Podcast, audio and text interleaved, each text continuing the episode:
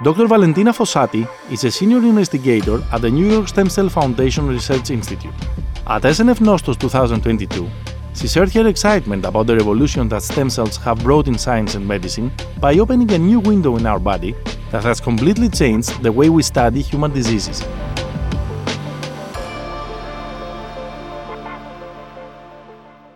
There was a groundbreaking discovery that you can turn uh, skin cells or blood cells into stem cells. And, uh, and this is a process that you know was science fiction until 10 years ago. So what is the beauty of that is now we can go to any any of us, get a little two drops of blood, turn them into stem cells, and those stem cells can grow as much as we want, and we can make with those stem cells any cell type that we want in the body. So this is opening a window basically into our body and a completely new way of studying human diseases, especially the brain, because you know we are an aging population, Alzheimer's disease, Parkinson, all these neurodegenerative diseases are still incurable, and uh, um, we really are stuck with no treatments and hundred years of research that went gone nowhere. Uh, but for the first time now, we are able to study in a dish the brain cells from the exact patients, and so really understand what's going on, and hopefully target uh, with new drugs that are finally going to cure those diseases.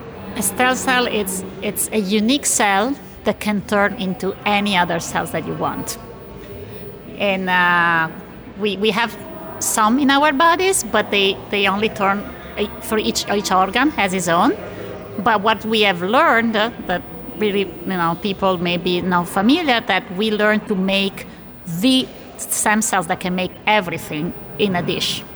So this is a cell that doesn't exist. It would be like the first zygote, right? The cells that give you give rise to all, all the body.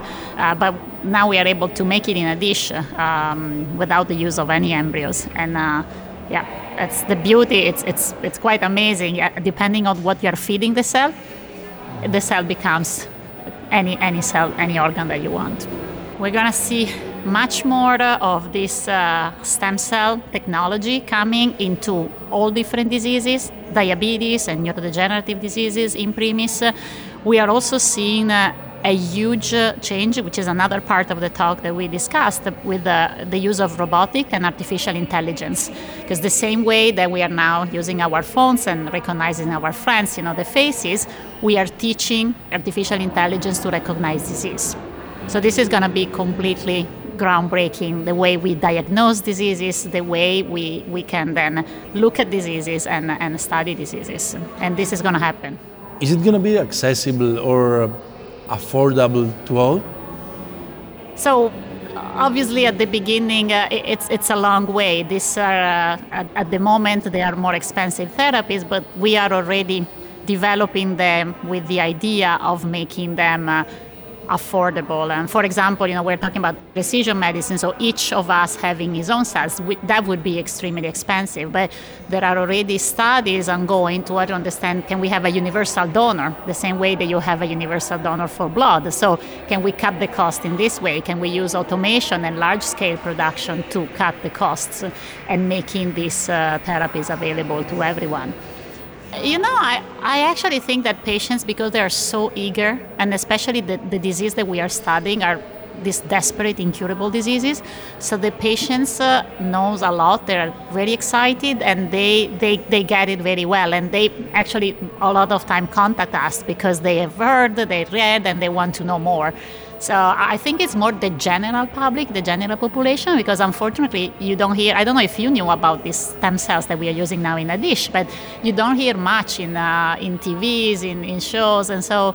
I, I, think that with the patients we have a very active conversation, but it should be a really more global uh, um, education. That's why you know conferences like uh, this one are fantastic to really deliver and we invest a lot also in, in communication with, uh, with the people to tell them hey this is happening that you guys don't see it but we are realizing the promise that we said 20 years ago so I mean, usually our conclusions are uh, published in papers, uh, and when it's a very major discovery, those papers get a lot of publicity, and so a lot of people uh, uh see them.